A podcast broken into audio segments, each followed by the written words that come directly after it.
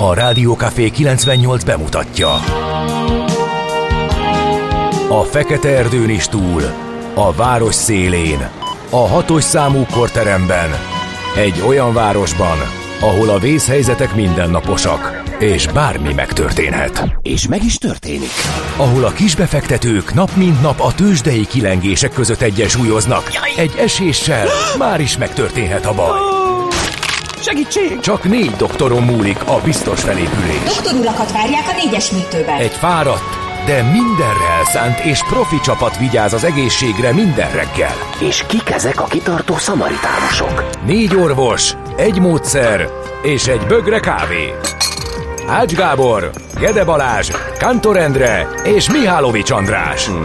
A főorvosi szobából pedig Profit professzor adja a helyes diagnózist.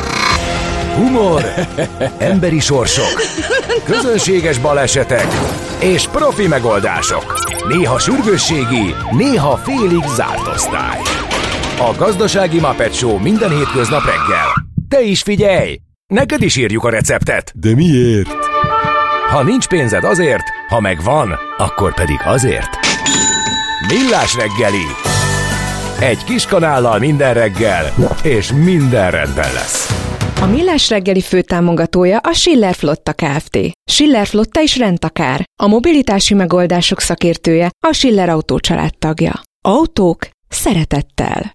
Jó reggelt kívánunk mindenkinek, ez a Millás reggeli megint, mert hogy tegnap is itt voltunk, meg 6 órától hallhattátok az ismétlést, de most már 14-e van, június 14-e, 6 óra 31 perc, és itt van a stúdióban Ács Gábor. És itt van ismét Kántor Endre, és uh, ismét a legkisebb hallgatóknak üzenünk, illetve Hát gratulálunk, hogy túlélték ezt az évet is, mert most már nagyon kifelé megyünk az iskola időszakból, úgyhogy aki most zötyög az iskola felé utoljára, Még vagy utolsó zötyögnek. előtti napnak, akkor nekik kitartást kívánunk, de mindenhonnan azt halljuk, hogy ez a hét ez már olyan nagy Ez lötyögés a hét becsapált lesz mindenhol. végső... Ja nem, az, Az, utolsó másik. napot leszámítva, vagy az utolsó előtti napokat leszámítva, nem.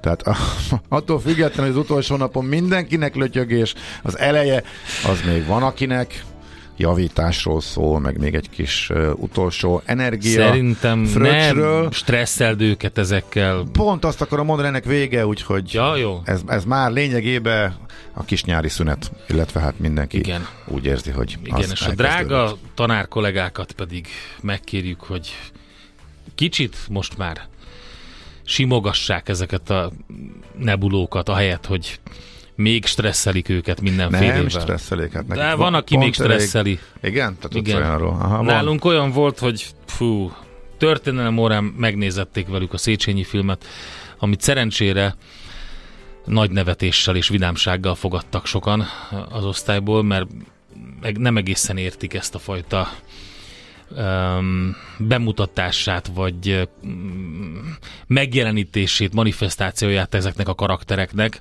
Ez van. Ez ilyen iskolai kötelező? Hát a fene tudja, hogy ez most ez mi volt. Nem, hát egy ilyen gondolom jobb hián, de akkor már legyen témába vágó, és akkor hát ez van. Tudod, hogy mit néztünk meg, ami nagyon emlékezetes? Pont akkor voltam gimnazista. A nagyvárosi moziba az egész, vagy a fél, amelyen be- befértünk, lehet, hogy két előadás volt, nem tudom pontosan a, a számokat, de a tanúra iskolai előadás. Ja, hát Képzeld az el, figyelj. A tanúra iskolai Jobb, mint a szervezésben Vorosilov mentünk el. mest- mesterlövésze, meg a, ami 80. kötelező volt, meg Be- a, be- mi persze. volt a jégmadár, húristen, azt Igen, a hát- depressziós izét. Ebből kiszámoltad, hogy ez mikor volt, tehát Mhm. ugye nagyjából az 80 Igen. Hát figyelj, most nem tudom, másodikas voltam, vagy harmadikas, de hogy 86-87-ben, eh, amikor már lehetett, akkor az egész iskolát elvitték el. Hát akkor az olyan, az, az, az így utólag is jó. Ak- Igen, igen, az is, jó, tényleg. Akkor is többenetes volt. Eh, Nem annyira érezte át mindenki, tehát azért azért elég sok osztálytársam inkább a Star Wars következő részét nézte volna. Hát jó, tehát nyilván. nyilván, de ez, ez, ez érthető. De akkor Is, szerintem is. nagyon jó húzás volt az iskola. Az tényleg jó húzás volt. az Ennek örülök. Mhm. Na jó, minden esetre tényleg vége fele van, aztán majd meglátjuk, hogy hogy megyünk tovább. Ö, A következő ősszel, Hát meg de hát hány- most meg legyen hát, inkább hány egy kis tanárral, az még teljesen bizonytalan, E, igen, ezt, hogy hogy megyünk tovább, ezt a mondatot, ezt még lehet, egy egész millás reggelibe lehetne elemezni, mert annyi aspektusa van. Hány tanárral, milyen tanrenddel, milyen státusztörvényel, Hát az pénteken kiderül, hogy kicsit enyhítenek-e rajta, hogy Mhm. megkockáztatják azt, hogy újabb több ezer Aha. tanárral lesz kevesebb, akik beígérték a felmondásokat. Hát az eddigi Hogyha intézkedésekből át- nem az néz ki, hogy enyhítenek. Nézd, Most mindent De- szigorítottak eddig, igen, de, meg kitiltottak mindent de abból, mindenhonnan. hogy az eredeti időpontban nem fogadták el, abból mégis úgy tűnik, hogy mintha egy picit, nem, nem tudhatjuk. Lehet, hogy utolsó pillanatban Hát kérem, meg a az döntés. eddigi Fogalmunk kommunikáció nincs. az volt, hogy ha lesz uniós pénz, akkor minden lesz. Hát uniós pénz az nincs, hanem egy nagy nulla van helyette, úgyhogy most akkor kérdés, hogy akkor mi lesz. Hát ugye ebből a legdurvább az, hogy mintha elkezdenék elengedni az uniós pénzt ráadásul. Ja. Úgyhogy innentől kezdve főleg Pláne. egy újabb kockávat és Jó, bizonytalansági hogy ezt tényezőbe mondtad, jött. mert A- hogy... a tanárokkal kapcsolatban is, mert eddig, eddig ez volt a kommunikáció, amihez tegyük hozzá, hogy a kommunikáció és a valóság között azért jókor eltéréseket lehetett fede, felfedezni tényszerűen és elég e, sokat.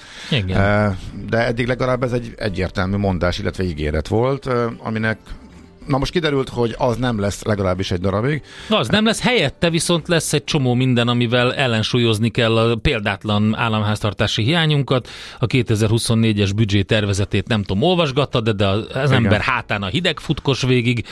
Hogy a, Miért? Hát majd átírják 25-ször, mint eddig, és nem majd írják megoldják. át. Hát a, Mindig benne megy. vannak a tervezetben a, a növekvő bevétel várakozások, és azzal próbálják meg megfogni azt, hogy Hát majd ami átírják. csúszik ki a lukakon. Hát, Hát nem majd, tudják nem jön, akkor majd, nem jön, akkor majd átírják költségvetést. Most miből tart 26-szor módosítani bármelyik éjszaka? Tehát Na jó, figyelj, ezt majd bele. megbeszéljük, mert érdekes a lapszemlében. Máshol, máshol jönnek majd a bevételek, máshol újabb bevételeket szerezve, majd megpróbálják kipotolgatni. De, hát ugye, de hát ez folyik évek óta, tehát igazából ebben nincs semmi meglepetés, csak ilyenkor nyáron, amikor elfogadják a jövő évit, senki nem tudja, hogy miért, mert már látszik, hogy ez folyamatosan át lesz írva, akkor van egy kis kommunikáció arról, hogy akkor hú, hát ez most jó, hogy elfogadjuk, és majd ehhez alkalmazkodunk, csak aztán kiderül, hogy ez így nem, nem, a, ez nem így nem alkalmazkodunk működik. hozzá szerintem, mert brutál öm, adóemelések vannak benne, többek között a repjegyadó és légitársaságadó és extra profitadó megmarad, meg állandósul, tranzakciós adó, és még tudnám Hát emlegetni, a, de rep, a repjegyadó az eddig is, vagy van, csak, csak állandósul, Így csak van. átnevezik. Így van. Tehát nyilván, nyilván ja, őszintén, mindenki tudta, mi is beszéltünk róla, hogy kamu extra profit adónak nevezni, most állandósult, és környezetvédelmi adóként él tovább, mert, és még abból növekedést terveznek egyébként, mert hogy a rég, légiforgalomtól növekedést terveznek, csak a légiforgalom nem nagyon fog nőni. Hát a légiforgalomból meg tudod, miből terveznek még a tankolásból.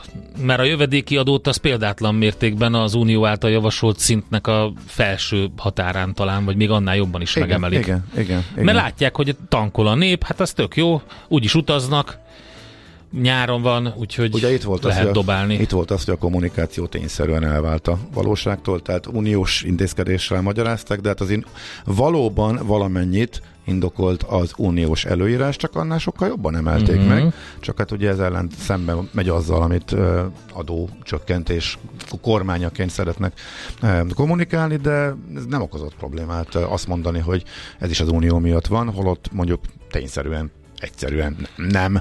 De az mondjuk legalább egy látványos és egyértelmű dolog. Hm, Oké, okay.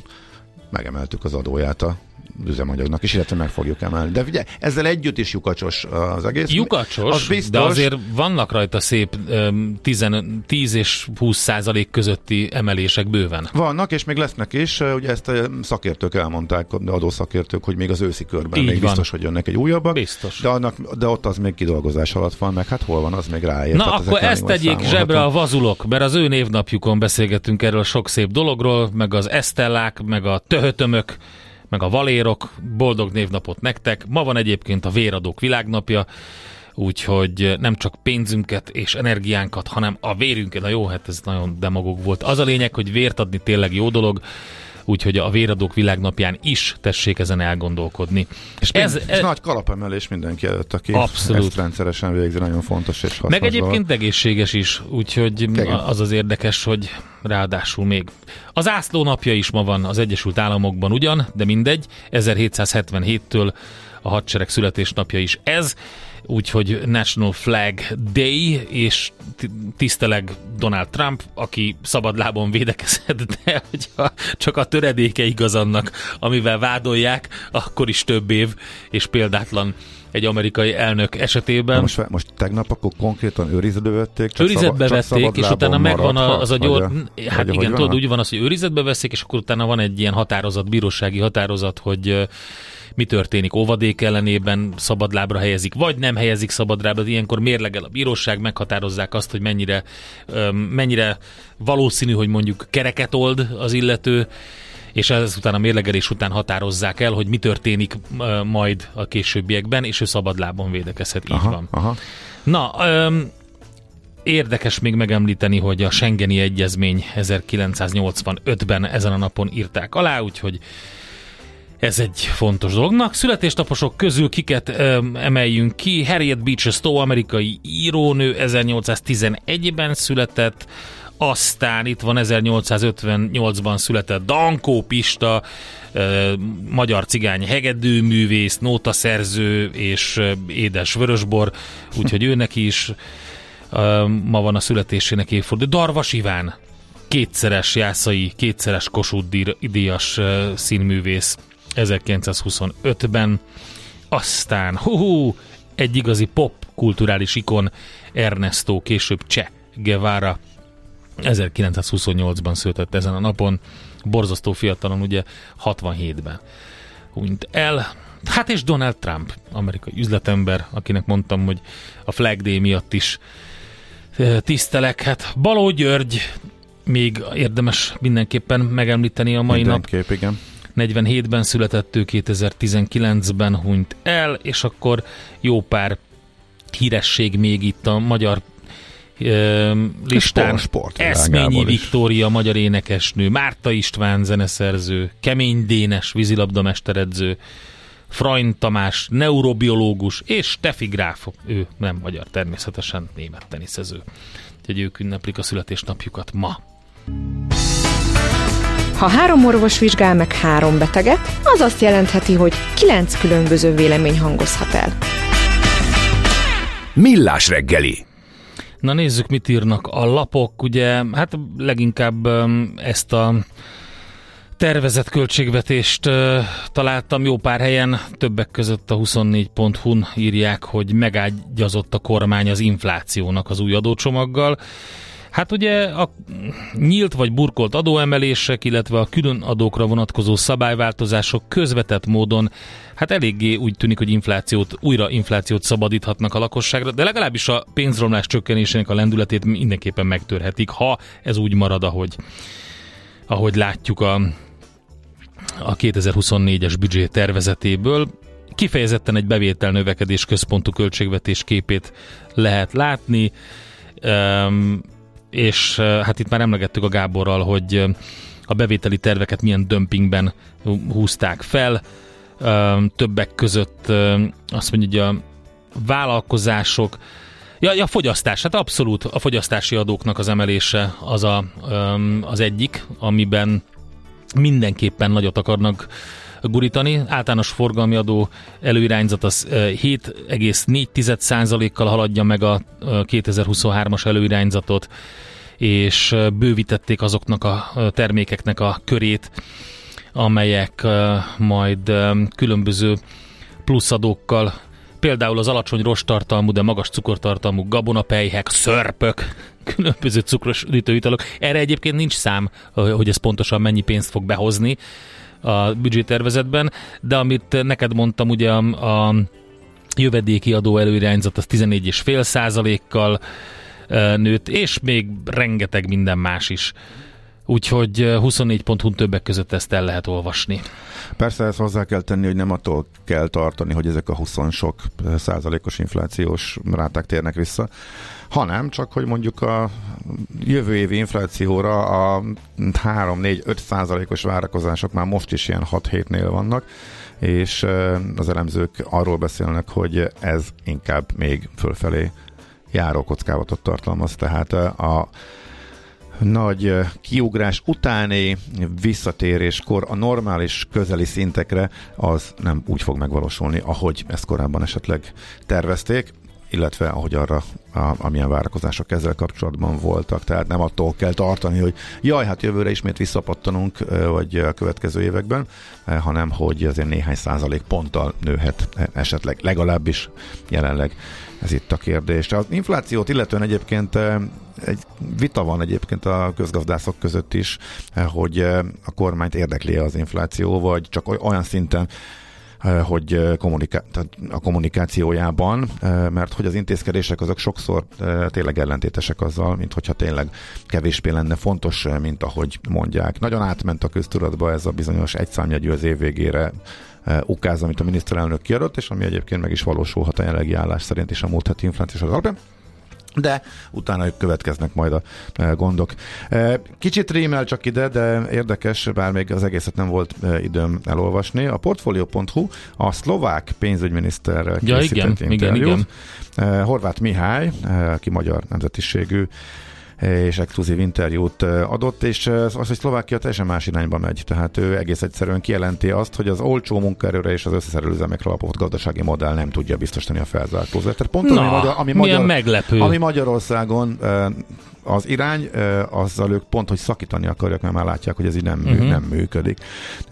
Ez az alapvető mondás bizonyára érdekes a, a többi része is. Ellenben szakadjunk már erről a rohadt inflációról, amikor olyan érdekességek vannak a magyar sajtóban, hogy a cicák mennyire hatalmas károkat okoznak a természetben.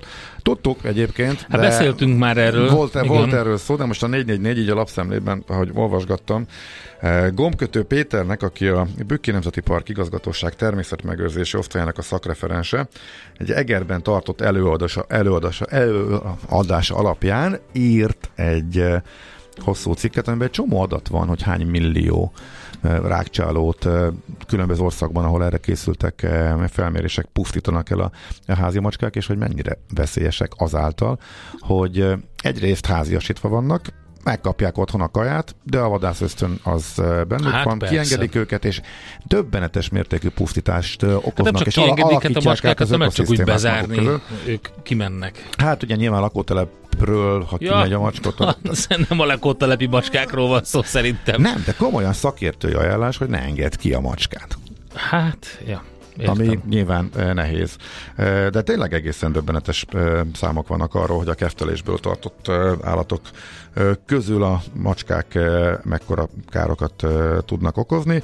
Sokan beszámolnak arról, hogy hát ösztönből ölve, de megenni már nincs kedvük, mert nem is éhesek pusztítanak, miközben ez a táplálékláncban, illetve a természetben tök fontos lenne másoknak, hogyha meghagynák, és hogy már a madárpopuláció és ezt tudja, és azért máshova mennek, és uh-huh. hogy milyen komoly változásokat tudnak okozni ott a környezetben, ahol éppen sok, sokan vannak, illetve sok macska járja a környéket. Nagyon érdekes cikk egyébként a címe. A dorombolós oldalukat ismerjük inkább, de a házi macskák hatalmas pusztítás végeznek a természetben. Oké. Okay. Akkor én visszatérek az aktuál témákhoz. Megszerezte, hát a tegnapi egyik nagy hír, megszerezte a Matthias Corvinus Kollégium Alapítvány a Librit. Uh-huh és többek között a portfólió, de hát nagyon sokan mások is megírták, hvg.hu megfeltette a kérdést, hogy mi változik a legnagyobb magyar könyvpiaci vállalatcsoportnál. Ugye azt mondták, hogy alapvetően semmi, mert hogy marad a vezetés, és tulajdon részt szereztek, az időzítés és a tranzakció okai tulajdonosi kérdések, a vállalat menedzsmentjeként a mi felelősségünk az üzleti és szakmai eredményekre terjed ki, mondta Kovács Péter, a Libri csoport vezérigazgatója. Megkérdezték egyébként a portfólión a Sárkö, Sárközi Bencét is, a könyvkiadó ügyvezetőjét és kiadási igazgatóját, és hát ezt az interjút is el lehet olvasni. Minden esetre ez is most már a Matthias Corvinus Kollégium alapítvány bűvkörében van. Hát ami ugye a kormány közeli észtágító, vagy hogy hívják, nem ez a... Mindegy. Think, a, think tanket akarsz think, mondani? Think, hát ez már mi bőven túlmegy azon. Nincs, az úgy mondják már mindenhol, de teljesen hát a, mindegy. a szellemi hátteret képző, és uh-huh. arra gigantikus állami támogatásból uh, rengeteget költeni tudó intézményről van szó. Igen. A, ami... Eszembe jutott egy szó, csak nem akartam mondani, de A-val kezdődik, és G-mosóval végződik, ah. úgyhogy majd mindenki összerakhatja. Ez így a formában valószínűleg túlzás, de Igen, nyilván mindenki, túlzás. mindenki, mindenki megítéli maga. A, amikor megvették a Librinek a egy részét, már akkor bárkivel beszéltem, meg a sajtóban is azért a cikkek arról szóltak, hogy hát ez valaminek a kezdete csak, tehát olyan túlságosan Egy senki, szép barátságnak. olyan senki nem lepődött meg azon, hogy az egész most így gazdát cserél, illetve a Matthias Corvinus kollégium tulajdonába kerül. No, ezek voltak tehát a magyar sajtóban. Időt nézünk. Idő az 6.54. Akkor tőzsdét is.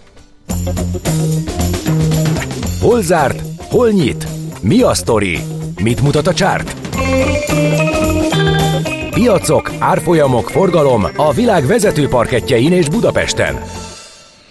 Nézzünk be először az x -ten. A tőzsdei helyzetkép támogatója a hazai innováció vezető gyógyszeripari vállalata a Richter Gedeon nyerté. Minden alkalommal, benézünk, minden alkalommal beledumálok a, a jogba, támogatói... A lukba. A lukba. Lyukba, igen.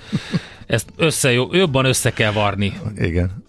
Na, az előszobában nézzünk be először 4,4%-os pluszban az AstraZan az x kategóriában ők elég jól teljesítettek, a nap is egyébként 3%-os pluszban. A negatív oldalon a Gloster 6,4%-kal, az Ébdufer 1,2-vel, a Cyber 18%-kal, úgyhogy hát, hogyha darabokat nézünk, akkor azt lehet látni, hogy tranzakciószámban itt azért a Cybergnél és a Glosternél volt érdemi mozgás. Azt mondja, hogy különben a magyar tőzsde lemaradt a nemzetközi porondon, mérsékelteséssel zárt a BUX, közben az európai piacok ugye emelkedtek, a BUX 0,3%-os mínuszban fejezte be a kereskedést, és hát lényegében visszavettek minden vezető papírból. A, MOL kivételével ott a MOL ez egy nagy nullában zárt, az OTP, a Magyar Telekom és a Richter fél százalék körüli mínuszban fejezte be a kereskedést.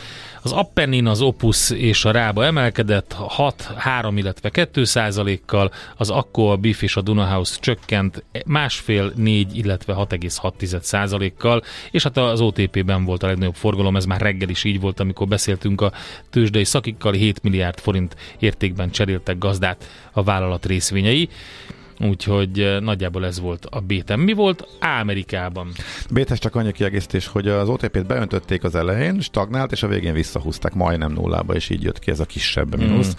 Nagyobb is lehetett volna, viszont eh, belevettek. Az elején volt egy kis uh, rossz kedv, és utána csökkent a veszteség, úgyhogy nagyjából ez volt az íve a kereskedésnek. Amerikában, hát itt az előző napi kitörésre még vásárolgattak a befektetők, hogy minden nap hogy újabb és újabb guru mondja azt, hogy jön az összeomlás, a tőzsde meg megy ki újabb csúcsokra, tehát most már az éves csúcsdöntés megtörtént az S&P-ben, és tegnap egy újabb kellemes nap volt. Hát nyilván, amikor ekkor emelkedésben van, tehát nem egy visszapattanásról van szó, akkor a mérték azért nem túl nagy, tehát azért egy százalék alatt, de összességében kedvező volt a hangulat. Ami meg érdekes volt, hogy kimondottan Amerikát illetően, tehát az amerikai kisebb cégeket illetően is jó volt a hangulat, a legnagyobb mértékben a kis papírok mutatója a Russell, Russell 2000 hmm. emelkedett, ez is egy érdekes, és amelyik, azok a cégek pedig, amelyek az elmúlt időszakban húzták fölfele, azok közül volt, amelyik korrigált. Mondjuk az Apple esetében volt egy leminősítés, és ez nyilván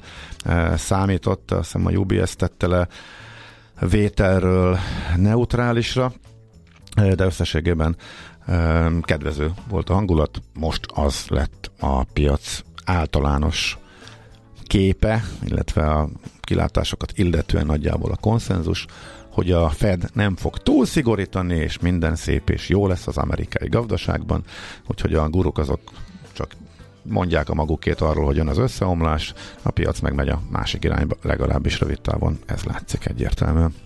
Tőzsdei helyzetkép hangzott el a hazai innováció vezető gyógyszeripari vállalata a Richter Gedeon nyerté támogatásával. Itt van Czoller Andi a stúdióban, megérkezett. Jó reggelt! Jó reggelt! Sportosan fitten. Igen. Bicajosan. Igen. Bizony. Tényleg? Hogyne. Nagyon Leelőzött. Én is. Úgyhogy leelőzött De te ne ilyen szerkóba gyere, Léci, amikor bicalja jössz. Nem, nem láttam, Oké. pont nagyon bele voltam merülve, nem láttam a szerkót. Én nekem akkor nagyon tetszik, mert, mert tehát hogy is mondjam, tényleg én össze-vissza fölrángatom a biciklis szerkómat, de az Andi Hát nő odafigyelt. ez nem nem igen, meg. tehát hogy például, hogy passzolt a bukós isak és a szemüveg, meg ilyet, tehát ez kész. Gondolom, hogy még a tehát ez a, tudod, a, a bort is a körömlakhoz választjuk, de... Hát azért annyira Na nem. jó, csak így, de tényleg, komolyan, tehát Stílusosnak stílusosan, így van. Hát nekem van egy biciklis gatyám, ami az ülep, ülepnél ki van párnázva, amúgy Azt hiszem, hogy más van az ülepnél. De... Nekem Sem- is van olyanom, de nem akartam, hát most 5 kilométerhez nem kell betétes nadrág. Persze, hogy nem, de Nekem hogy is. ennyi a speckó felszerelés a sisakon túl, amúgy meg, ami, amit éppen találok, úgyhogy, de majd lehet, hogy megpróbálom átvenni. Próbáld. Adok Tanácsokat. Ó, köszönöm, akkor Andihoz fordulok. Bemutatkozik egyébként a sürényes hangyász bébi az állatkertben Hű. holnap, úgyhogy utána már meg lehet nézni. Ez az új attrakció, tök aranyos. Na jöjjenek a hírek, és mindjárt folytatódik a millás reggeli. A mai világban könnyen félrevezetnek a csoda doktorok és a hihetetlen megoldások. Az eredmény? Hája pocim marad, a fej még mindig tar, a profit meg az ablakban. De már is segítenek a legjobb orvosok. Doktor megelégedés, doktor higgadság, doktor vidámság és doktor nyugalom. Doktor úr, ennek össze-visszaver a GDP-je, a pulcosa meg egy csökkenő gyertya. Két végéről égette. Ezt visszakalapáljuk, és olyan hozamgörbénk lesz, amilyet még dr. Alonso Mózdi sem látott. Millás reggeli. A gazdasági Muppet Show. Figyelem! Fogyasztása függőséget okoz. A Millás reggeli főtámogatója a Schiller Flotta Kft. Schiller Flotta is rendtakár. A mobilitási megoldások szakértője a Schiller Autó tagja. Autók szeretettel. Jó reggelt kívánunk mindenkinek, 7 óra 11 perc van, június 14-én szerdán, a stúdióban Ács Gábor, És Kántor Endre. És ez a Millás reggel itt a Rádió Café 98.0-án, hogyha szeretnétek nekünk írni, megtehetitek 0636 980 980, ez tehát a WhatsApp, Viber és SMS, vagy pedig infokukacmillásreggeli.hu, illetve a Messenger alkalmazásunk. Azt mondja, hogy egész jó zenéket nyomattok ma. Írja kedves hallgató, köszönjük szépen. Illetve a véradással kapcsolatban írt egy kedves hallgató korábban, hogy egy, sőt így, így fogalmaz, a véradás rohadtul nem egészséges, beszéltek egy hematológussal. Um, Ez érdekes, mert hogy olvastam ilyet is, de egészen konkrét, hát, hát nem hematológus volt, de orvos szakértő volt, akit legutoljára a témakörben hallottam, és ő azt mondta, hogy ha nem tehát van egy határ, amin belül nem, nem jó, de ha mondjuk annál ritkábban csinálod, akkor az egészséges, hogy uh, én meg úgy emlékszem, hogy az történt, Újra képzésre kész, készteti a szervezetet, és uh, hogy ez nem, nem tudom, abban az volt, hogy teljesen Én úgy emlékszem, elterjedt egy időben az a nézet, hogy um, csökkenti a szívinfarktus kockázatát, illetve a rák uh, megbetegedés kockázatát, és ezt cáfolták többen. Ez valamikor így Hát a az, az 2000, nem, nem, mert tényleg volt erről szó korábban, és voltak ilyen nézetek, amik azt gondolták, hogy ez így van, de hogy um, ebb, ebből alakult ki tudományos vita. De az, hogy nem lenne egészséges, azt nem cáfolták. az teljesen más, hogyha Ill- plusz, és, pluszt öm, gondolsz bele, vagy...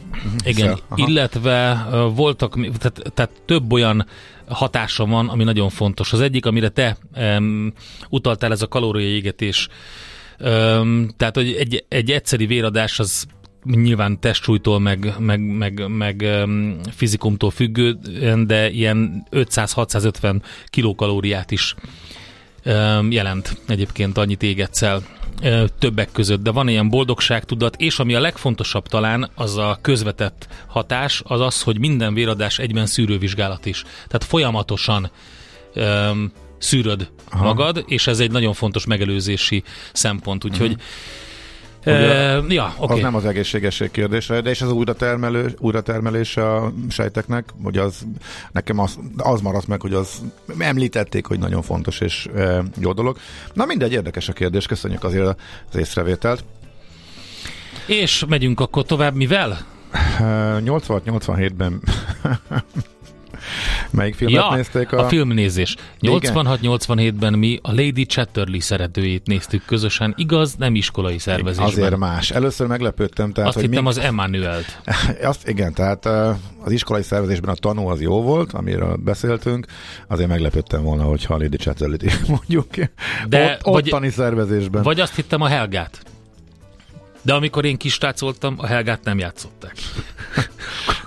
Na jó. Nézzük akkor mi újság Budapesten. Egyre nagyobb buborékban élünk, de milyen szép és színes ez a buborék. Budapest, Budapest, te csodás! Hírek, információk, események, érdekességek a fővárosból és környékéről.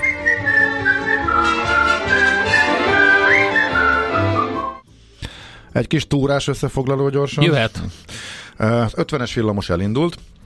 Ott abban nyilván van egy kis csetepaté, mert hogy támadják a ottani polgármestert, meg a főpolgármestert, és amúgy jogosan, mert valóban, amikor be elkezdték az ottani építkezést, akkor azt ígérték, hogy a régi Hannoveri villamosok eltűnnek, és az új alacsonypadlós KAF villamosok fognak csak közlekedni, ez képest fele-felébe térnek vissza. Tehát ott a kommunikáció kicsit túlságosan szépre sikerült, és ezt mondjuk utólag jogosan lehet a fejükre olvasni. Viszont az új villamosok folyamatosan jönnek, és majd idővel le lehet cserélni az összeset. Egyébként a felújításnak is az volt a lényege, hogy az áramrendszert alkalmassá tegyék a modern villamosok kiszolgálására, illetve ezért kellett kétszer is föltúrni. De ezen legalább túl vagyunk, tehát az 50-es villamos elindult. Viszont ami jön, ahogy kitör az iskolai szünet, az, ami igazából érdekes, és lehet, hogy sokan nem tudják, hogy hol várhatóak felújítások, lezárások. Például Hűvösvölgy egy az egybe, a Moszkvától, és a Szélkámán tértől Hűvösvölgyig teljes, teljes zár, teljes nyárra, úgyhogy buszoztatás, nem lesz villamos egyáltalán a Szélkámán tértől kifelé. Ennek is az lesz majd a vége, majd amikor elkészül, hogy oda is már ki fognak tudni menni az új modern villamosok. Egyelőre oda csak a tátrák járnak, tehát ez is majd meg fog változni a mostani, a nyári felújítás eredményeképpen, úgyhogy ez egy, ez, ez egy fontos változás, és akkor lesznek rövidebb felújítások is, amelyek azért szerencsére nem végig tartanak egész nyáron. Egy egy hónapos felújítás lesz a 28-as és a 37-esnek a külső szakaszán, itt teljes kőbánya fog elesni már, mint villamos ügyben. A vasútállomásig, kőbánya alsó vastállomásig a, fog járni a 28-as, a 37-es, meg a, talán az éles sarokig, és az attól kifelé túrják a pályát, de ez csak négy hét és eh, Kelenföld a harmadik, ez csak három hét, ez mind egyszerre fog kezdődni egyébként a jövő héten, csak eh, a Kelenföldi az csak három hétig tart, a 19-es, 49-es, itt pedig a Bartóknak a külső szakasza lesz teljesen off, azt túrják föl, ott nem lesz villamos, ott is buszosztatás lesz, úgyhogy ezekre érdemes készülni, de hát ez csak három hét, a kőbányai az négy hét, a hűvösvölgyi pedig egész nyáron megy majd a túrás, és nem lesz villamos forgalom, úgyhogy erre érdemes készülni. Az, majd az lesz az izgalmas, hmm. nagyon.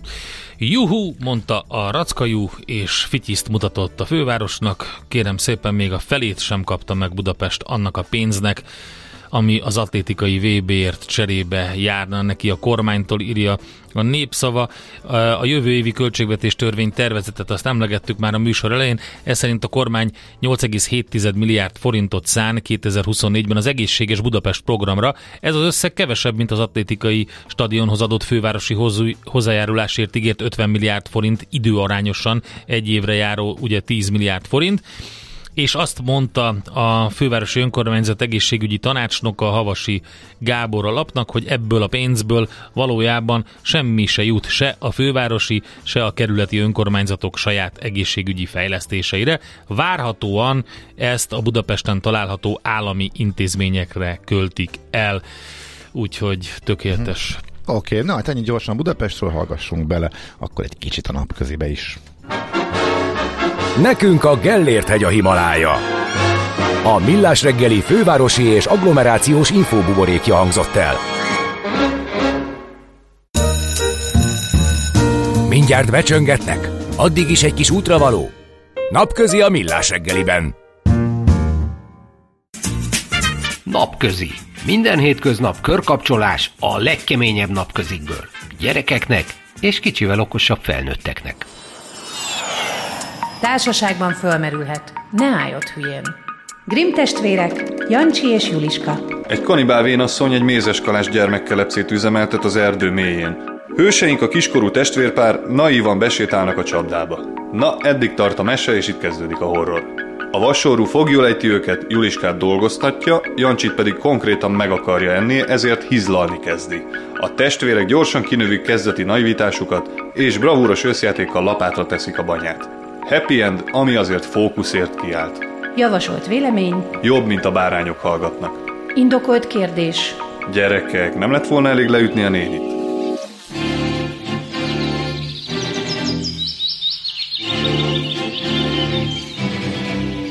Zsebrádió. Nagy okosságok kis okosoknak. Mikor kikerekezek a pirinyóba, odafele mindig a You are my dance to me énekelem, dudolom. Szeretem azt a számot. Ott vagyok délutánonként a pirinyóba, spannok, félspannok, hát meg nem fedde a rex. Aztán egyszer a áramszünet után bejött a rádióba ez a napközi. Akkor valami beköltözött a pirinyóba. Azóta mindig meghallgatjuk. 50-50-kor van. Nem értjük, mert nagyon sokat pofáznak. De nagyon jók a számok, meg aranyosak a gyerekek. Meg a végén az a Panni néni. Te. Oh.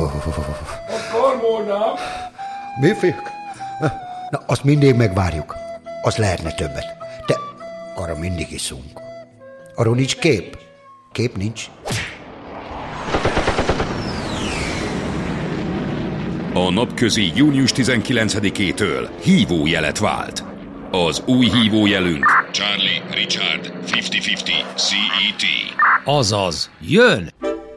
Kemping Rádió. Ország szerte. Benne. Krimi. Minden nap új epizóddal a Hálózsák szaga. Diósi felügyelő és minden idők legismertebb magyar rejtéje. Kemping Rádió. Minden nap bálabontás a Pop Tubban. Őszintén szólva én mindig utáltam a Cure-t. Túlélési technikák a nyárra az egész családnak. Anyu, lenyeltem egy polkot. Június 19-től. Kemping Rádió. Jó tüzet. Minden hétköznap 15-15-kor. Vagy ahogy az ördögiroly mondja. 50-50. Én is ott leszek. Rádiókafé 98. A menőség soha nem megy ki a divatból. Na folytatjuk akkor műsorunkat, mégpedig azzal a kiváló hírrel, hogy úgy tűnik, hogy külföldre menekíti a pénzét, vagy legalábbis külföldi devizába teszi a magyar lakosság, hiszen Palkó István a portfólió pénzügyi divíziójának vezető elemzője utána nézett annak, hogy ami egyébként a közbeszédben teljesen markánsan jelen van, és fel is erősödött az elmúlt hónapokban, hogy 2022 közepe óta gőzerővel zajlik a hazai forint megtakarítások külföldi, illetve devizaeszközökbe való átsúlyozása a magyar lakosságnál. Egy év alatt mintegy 4 milliárd eurót váltottak ki a háztartások, mindeközben a másik oldalon meg megy a különböző intézkedés csomag arra, hogy hát inkább ugye a magyar államot finanszírozza a lakosság, és állampapírba tereljék ezeket a megtakarításokat. Itt van velünk a vonalban Palkó István, szervusz, jó reggelt! Jó reggelt, sziasztok, köszönöm a hallgatókat. Na, fontos tisztán látnunk, hogy ez akkor mennyire eh, komoly eh, trend, illetve amit hallunk, hogy sokan viszik külföldre, eh, és itthon is a devizalapú megtakarítások azok előre törnek. Pontosan mit mutatnak a számok? Sok-sok helyről kell összeszedni az infókat, az adatokat ahhoz, hogy ezt megítélhessük. Mi derült ki, amikor utána néztél?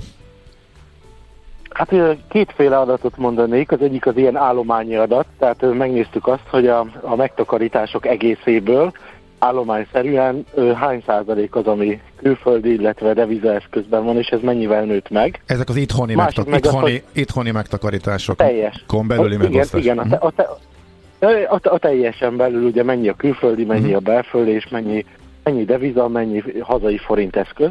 Bocsánat, mi az, látható, ez a teljes, hogy... tehát az osztrák banknál elhelyezett, ebben nincsen benne értelemszerűen ez, amire itthon rálátunk, ugye? Hát ugye a magyar szolgáltatók nem látnak rá, de az MNB valamilyen módon birtokába kerül ugye ezeknek az adatoknak, például adóhatósággal együttműködve. Aha, tehát akkor ebben benne van, akkor ebben az is benne van, hogy ha valaki kiviszi és a osztrák ha- határtól oldalán berakja egy betétbe? Így van, tehát csak, Aha, csak jó. így tudjuk ugye megragadni azt, hogy mekkora ezeknek a, az állománya. Nyilvánvalóan nem lehetnek tökéletesen pontosak az adatok. Ahogy mondtad egyébként a bevezetőben, valóban mi is több adatból gyűjtöttük össze, nem csak MNB adatot használtunk, hanem a befektetési alapkezelőknek a bizonyos adatait is. Összességében az látható, hogy korábban, korábbi években mondjuk a járvány előtt az volt a jellemző, hogy a hazai megtakarításoknak egy ö, 22 ö, ö, nem, ö, 18%-a volt körülbelül vagy devizában itthon, vagy külföldön, és ez megnövekedett ö, ö, 22%-ra az utóbbi időben, tehát egy ilyen 4% pontos elmozdulás volt.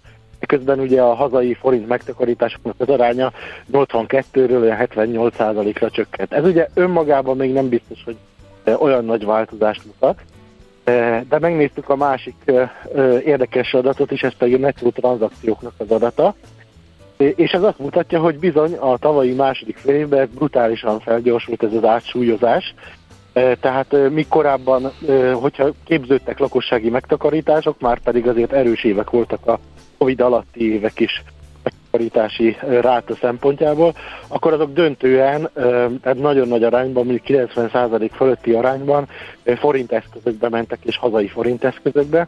Eh, Ehhez képest a tavalyi évben minimális összegek mentek hazai megtakarításokba, bizonyos mutatók alapján még negatív is volt a tőkeáramlás hazai eh, forint eszközökben.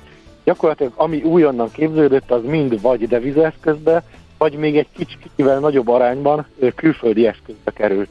Összességében ez volt az a 4 milliárd eurónyi összeg, amit említettetek a bevezetőben, tehát ekkora összeggel nőtt tranzakciós alapon, tehát amennyi friss tőke képződött, ekkora beáramlás volt ezekbe a deviza vagy külföldi eszközökbe. Hát azért ti folyamatosan nyomon követitek ezt, mert hogyha megnézem a, az előző cikkeiteket, akkor, akkor kö, bocs, közben nagyon visszahallom magam, le tudod halkítani a rádiót, Pista?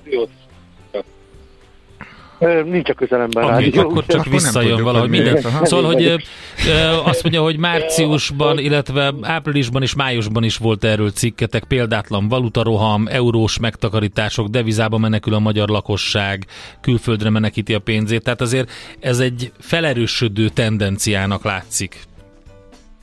Igen, az az érdekes, hogy ö, ö, már korábban is ö, látható volt ez bizonyos adatokból.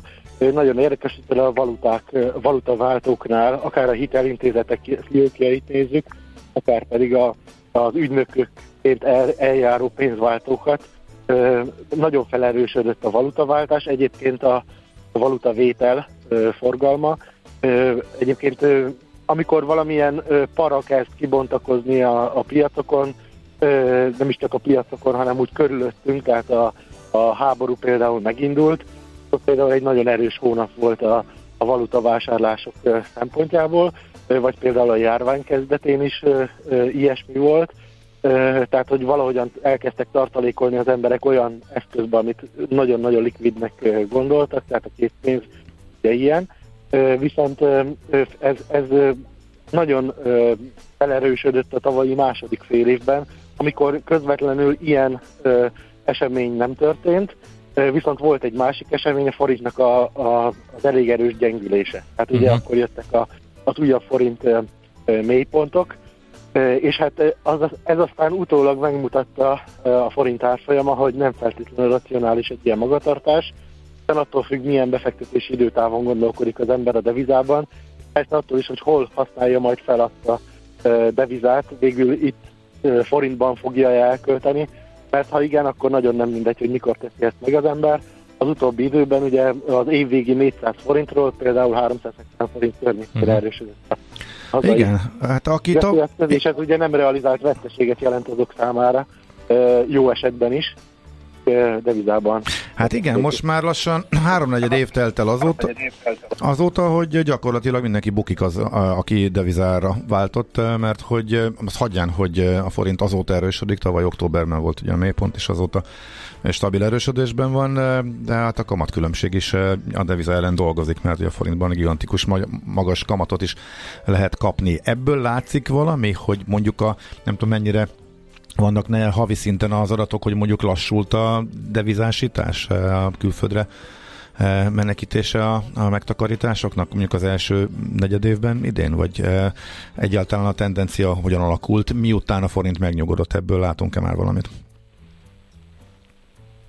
Adataink vannak, az összes többiről negyedéves adataink vannak inkább. Uh-huh. Hát mondjuk betétről és befektetési jegyekről is vannak havi adataink, de a pénzügyi számlás statisztika az negyedéves, és azok mutatják azért a, teljes képet inkább.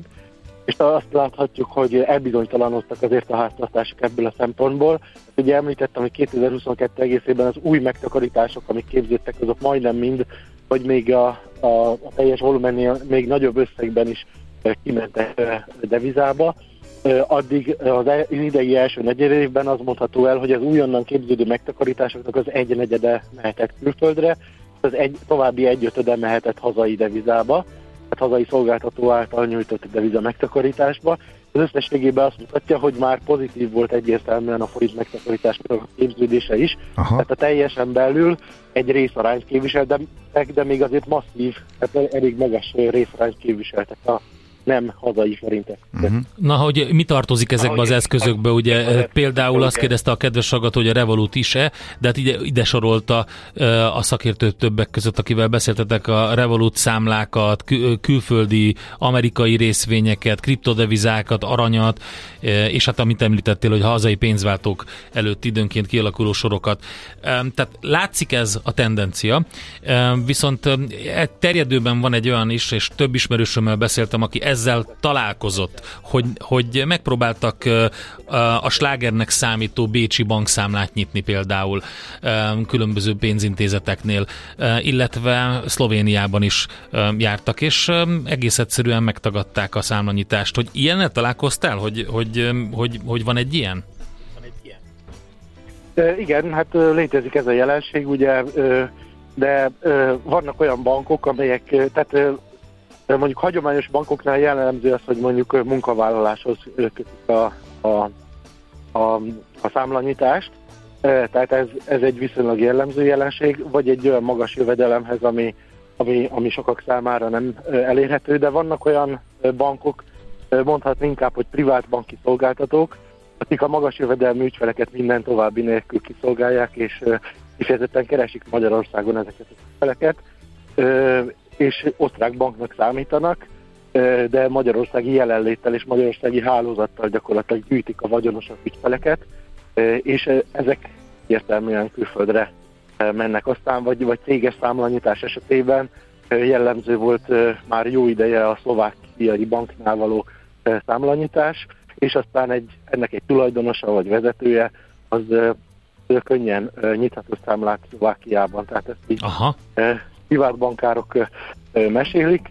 Svájcban is ugye lehetséges ez, ö, de ott azért még egy sokkal szigorúbbak a, a követelmények, de ez folyamatosan zajlik, és hát igen, ugye a Revolut is egy, egy Litvániában bejegyzett bank, a Magyar Nemzeti Bank az folyamatosan üti javaslat, hogy alapítson már leánybankot Magyarországon. Magyarországon, igen. Ja, igen, de ugye amíg ez nem történik meg, addig az a pénz, ami a Revolut számlákon majd van, az még hogyha forintban denominált is, nagy valószínűséggel a nap végén nem forint eszközökben gyarapodik. Hát összességében van ez a trend, és emellett van az a trend, hogy közben pedig az állam ugye szeretné az állampapírpiacra terelni magyar megtakarításokat, de azért a külföldre való kiáramlás azért az ezt nehezíti, még akkor is egyébként, hogyha er, és erről nem beszéltem, és nem írtam még a, a, a cikkben sem, hogy a focó az elvileg ugyanúgy érinti azokat a megtakarításokat eh, július 1-től, melyeket külföldön tartanak, és, eh, és egyébként belföldön vonatkozik eh, rájuk a focó. Tehát a nekik megfelelő külföldi megtakarításokra az ottani adóhatóságoknak a közreműködésével elvileg ugyanúgy meg kell fizetni a focót. Persze a külföldi külföldre való kilépéssel azért a, a megtakarításoknak a köre az, az jelentősen szélesedik, Uh-huh. itt azért ott könnyebben találnak szociómentes megtakarítást erre Stimmel. a megtakarítás. Oké, István, köszönjük szépen, érdekes, fo- folyamatosan nyomon követjük ezt a e, trendet is, például te segítségeddel.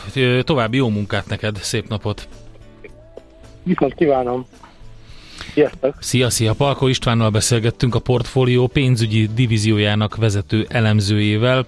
Remélem, hogy azokat a kérdéseket is megválaszoltuk, amit itt a kedves hallgatók feltettek, úgy láttam időközben, és még egy gyors visszautalás itt a vér adással kapcsolatban, hogy a véradás világnapja van, és ezért kezdtünk el erről beszélni. Közben megtaláltam azt a cikket, amit kerestem. Um, például a vasnál nagyon fontos. Sokan azt hiszik, hogy a vasat nem lehet túlodagolni a szervezetben, és hogy a vérben, de ez egyáltalán nincs így. Uh, Elég toxikusak egyébként a vasionok, és hogyha felhalmozódnak a májban, akkor létrejön egy jelenség, ami májkárosító, és a véradás valóban jó hatású lehet erre, hogy például ezt csökkentse, illetve, hogy itt a vitára um, volt egy cikk az American a Journal of the American Medical Association-ban, és ebben a tanulmányban be is bizonyították azt a pozitív hatását a véradásnak, hogy azoknál a 43-61 éveseknél, akik fél évente megcsapoltatják magukat, jelentősen, tehát 88%-kal csökken a stroke és a szívinfarktus kockázata is. Tehát ez szerint a tanulmány hmm. szerint, ami ebben a szaklapban megjelent, úgyhogy ez elég érdekes és meg, megfontolandó. Veszel-e? Eladod-e? Kanapéról-e? Irodából-e? Vonaton-e? Mobilról-e? Laptopról-e? Kényelmesen, biztonságosan, rengeteg ajánlat közül válogatva, időt spórolva. Ugye, hogy jó? Mert ott van a mágikus E. E-Business, a millás reggeli elkereskedelmi rovata, ahol mindenki számára kiderül, hogy online miért jó üzletelni. Hát megnézzük, milyen év vár az elkereskedőkre. Például, ha megnézzük azt, hogy a React Digital éves webáruházi felmérése mit mond, akkor egy kicsit jobban látunk. Az elmúlt éveknél mérsékeltebb növekedéssel 1378 milliárd forintos forgalmat ért el tavaly a hazai online kiskereskedelem, olvasható ebben. Éppen ezért tárcsáztuk Szeles Pétert, a React Digital Kft. ügyvezetőjét, hogy átbeszéljük ezt az egészet. Jó reggelt kívánunk, szervusz! Jó reggelt, szervusztok, üdvözlöm a hallgatókat. Mit lehet általánosságban elmondani a tavalyi teljesítményéről ennek a szektornak? Hát ha röviden akarok fogalmazni, akkor reál értékben nem sikerült tartani azt a növekedést, ami az elmúlt két évet jellemezte. Kicsit bővebben eh, számtalan kihívással nézett szembe a szektor. Egyrészt az inflációs hatások miatt egyre kevesebbet költöttek a magyarok. Egy másik eh, jelentős hatás, hogy 2022-ben megszűnt a lockdown, és egy része a korábbi 2020-21-es vásárlóknak visszatért a fizikai offline boltokba.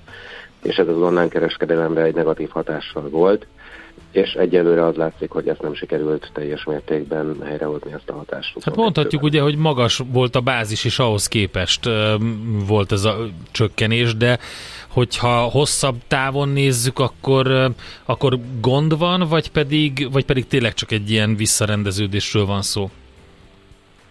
Abszolút igaz a magas bázis, az megelőző két évben összesen 60%-os növekedés volt, ami egy mondjuk ki egészségtelen növekedés. A másik, amit látni kell, hogy felnőtt az elkereskedelem. Tehát az elmúlt 10 év, 10-12 évben körülbelül egy nagyságrendet nőtt a forgalom, 135 forga- milliárd forintról lett ez az 1340 milliárd. Ezen a mértéken ez a növekedés már nem tartható.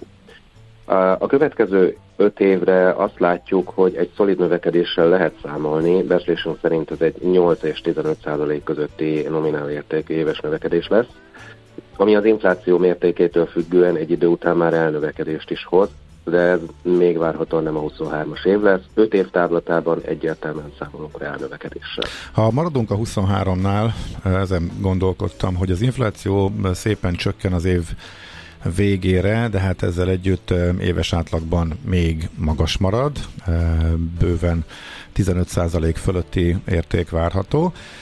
Ha jól sejtem, akkor a nominálisan a elkereskedelmi forgalom bővülése az ezt nem fogja tudni elérni, tehát akkor reál értéken itt is csökkenés várható. Viszont kiesik az a hatás, ami tavaly lefelé húzta a szektort, a kiszabadulás hatás, a visszatérés, a Covid alatti online vásárlások világából a fizikai térbe, plusz az, hogy alacsonyabb árakat látni elég gyakran, és ez mondjuk sajátja is értelemszerűen a ennek a szektornak, mert kisebb költségekkel dolgozik, az is az árérzékeny fogyasztókat, amikor éppen reálbércsökkenést szenved el a lakosság, akkor inkább a alacsonyabb árak felé, tehát az online irányába terelheti. Ez viszont mellette szól, a szektor mellett szól. Szóval ebből azért kikerekedhet mégis így egy kis reálbér, vagy nem reálbér, hanem reál értéken számolt forgalom bővülés, vagy, az év, vagy ez az év most már így elveszett? Elveszettnek nem mondanám. 23-ra szokásosan megcsináltuk a három szenáriót, a pessimista, realista, optimista szenáriót. Az optimista mondja azt, hogy reál értéken körülbelül stagnálni fog. Tehát növekedésre 23-ban nem számolunk. Amit elmond, az érdekes, hogy azért már megszűnik ez a bázis hatás, hogy visszatérnek az emberek a boltokba. Azzal együtt két havonta monitorozzuk most már több éve az online vásárolóknak a mennyiségét, és nincsen számottevő növekedés. Tehát körülbelül ugyanazt a százalékot látjuk most már két és fél éve, hogy mennyien vásároltak online a megelőző két hónapban. Tehát a növekedés nem az generálja elsődlegesen, hogy egyre több és egyre nagyobb tömeg fog online vásárolni, hanem aki vásárol, annak a frekvenciája nő, illetve a vásárolt érték. De hát Miért nem növekszik a száma? Tehát azért a nemzetközi tendencia az, hogy azért egyre többen térnek át az online vásárlásra is. Most ha Magyarországon megvan a létszám, beállt, aki már elkezdte, elkezdte, és igazából újabb emberek nem jönnek át, nem térnek át, ez, ez, ez igazából furcsa, ezt mi okozhatja akkor? Újabb emberek tartósan kevésbé térnek át. Egyrészt ott van az, hogy fizikailag szeretnek a boltba vásárolni, tehát ott Magyarországon most már több tíz éve egy bevett program, hogy szombat délután, vasárnap délután elmennek a boltba, és ott vásárolnak. A másik, Magyarország azért a különböző nemzetközi összosításban digitális írástudás tekintetében nem a legjobb helyen van és ez is befolyásolja az online vásárlásra, vásárlóknak a számát. Hát pont emiatt szoktuk azt, azt mondani, látjuk, hogy van még tér a növekedésre, mert ebbe az irányban megyünk, és majd ez változik, és ez, ez is egy lehetőség a szektornak. Tér még van, de ez egy hosszabb idő lesz, ez nem egy-két év lesz. Tehát gyakorlatilag ahhoz, hogy ez a tér ez betelj, beteljesüljön, betöltésre kerüljön, ahhoz legalább egy fél generációváltásra meglátásunk szerint szükség van. Uh-huh. Oké. Okay. Jó, akkor vissza nézzük a pessimista szenáriót, meg a realistát. Jó, oké. Okay. A pessimista realista szenárió szerint 8 és 12-13 százalék éves növekedés, nominális éves növekedésre számolunk. Mi az általunk becsült visszaigazolva téged, mint egy olyan 18%-os éves átlagos inflációval becsülünk, ez azért reál értékben visszaesést fog jelenteni. Ami még egy nagyon nagy kérdés, hogy ennek a bevételtömegnek mekkora százaléka fog a magyarországi webáruházaknál realizálódni, és mennyi a magyarországi operációval rendelkező, de külföldi tulajdonú webáruházaknál. Ez egy nagyon nagy veszély még a webáruházakra. Uh-huh. Oké, okay. és akkor 24-ben történik meg ezek szerint valószínűleg az, hogy az infláció lecsökken annyira, hogy uh, reál is növekedés tud lenni, de akkor az is csak egy nagyon szerény, hogyha jól sejtem. A jelenlegi kilátások és előrejelzések alapján erre számolunk, ott már reál értéken egy 2-3, maximum esetleg 5%-os növekedést azt el tudunk képzelni és ö, úgy számolunk, hogy azért ahogy az infláció csökken, az elkereskedelmi növekedés szinten tartja magát, és azért akkor ez a reál értékben a webáruházak számára is egy folyamatosan növekvő reál növekedés. Uh-huh. Egy utolsó, utolsó gyors kérdés még, hogyan alakultak át a termékcsoportok, mi az, ami az online irányba terelődik, mi az, ami esetleg már nem annyira? Ami határozottan online irányba terelődik, az az élelmiszer. A top 5 leginkább nőtt kategóriába is megjelent a 2022-es évben, illetve 2022-ben először a legnagyobb kategóriák között is az élelmiszer megjelent, és azt gondoljuk, hogy ez egy tartós változás. Ugye aki válassáról élelmiszert, az egyre inkább vásárolja az élelmiszert. A top 3-ban ruházat az tartja a helyét, a lakberendezés és a számítástechnika az helyet cserélt, ez azért is érdekes, mert két éve még a számítástechnika volt az első helyen, tavaly a második helyen, most pedig a harmadik helyen. Azért két évvel ezelőtt, a főleg a Covid miatt jelentős előrehozott vásárlások voltak, és az elősítette a, hatá- a számítástechnikai szektornak a, az eredményét. Illetve tudjuk, hogy azért az elkereskedelem hagyományosan elektronika számítástechnika Magyarországon innen indult ki. Uh-huh, igen.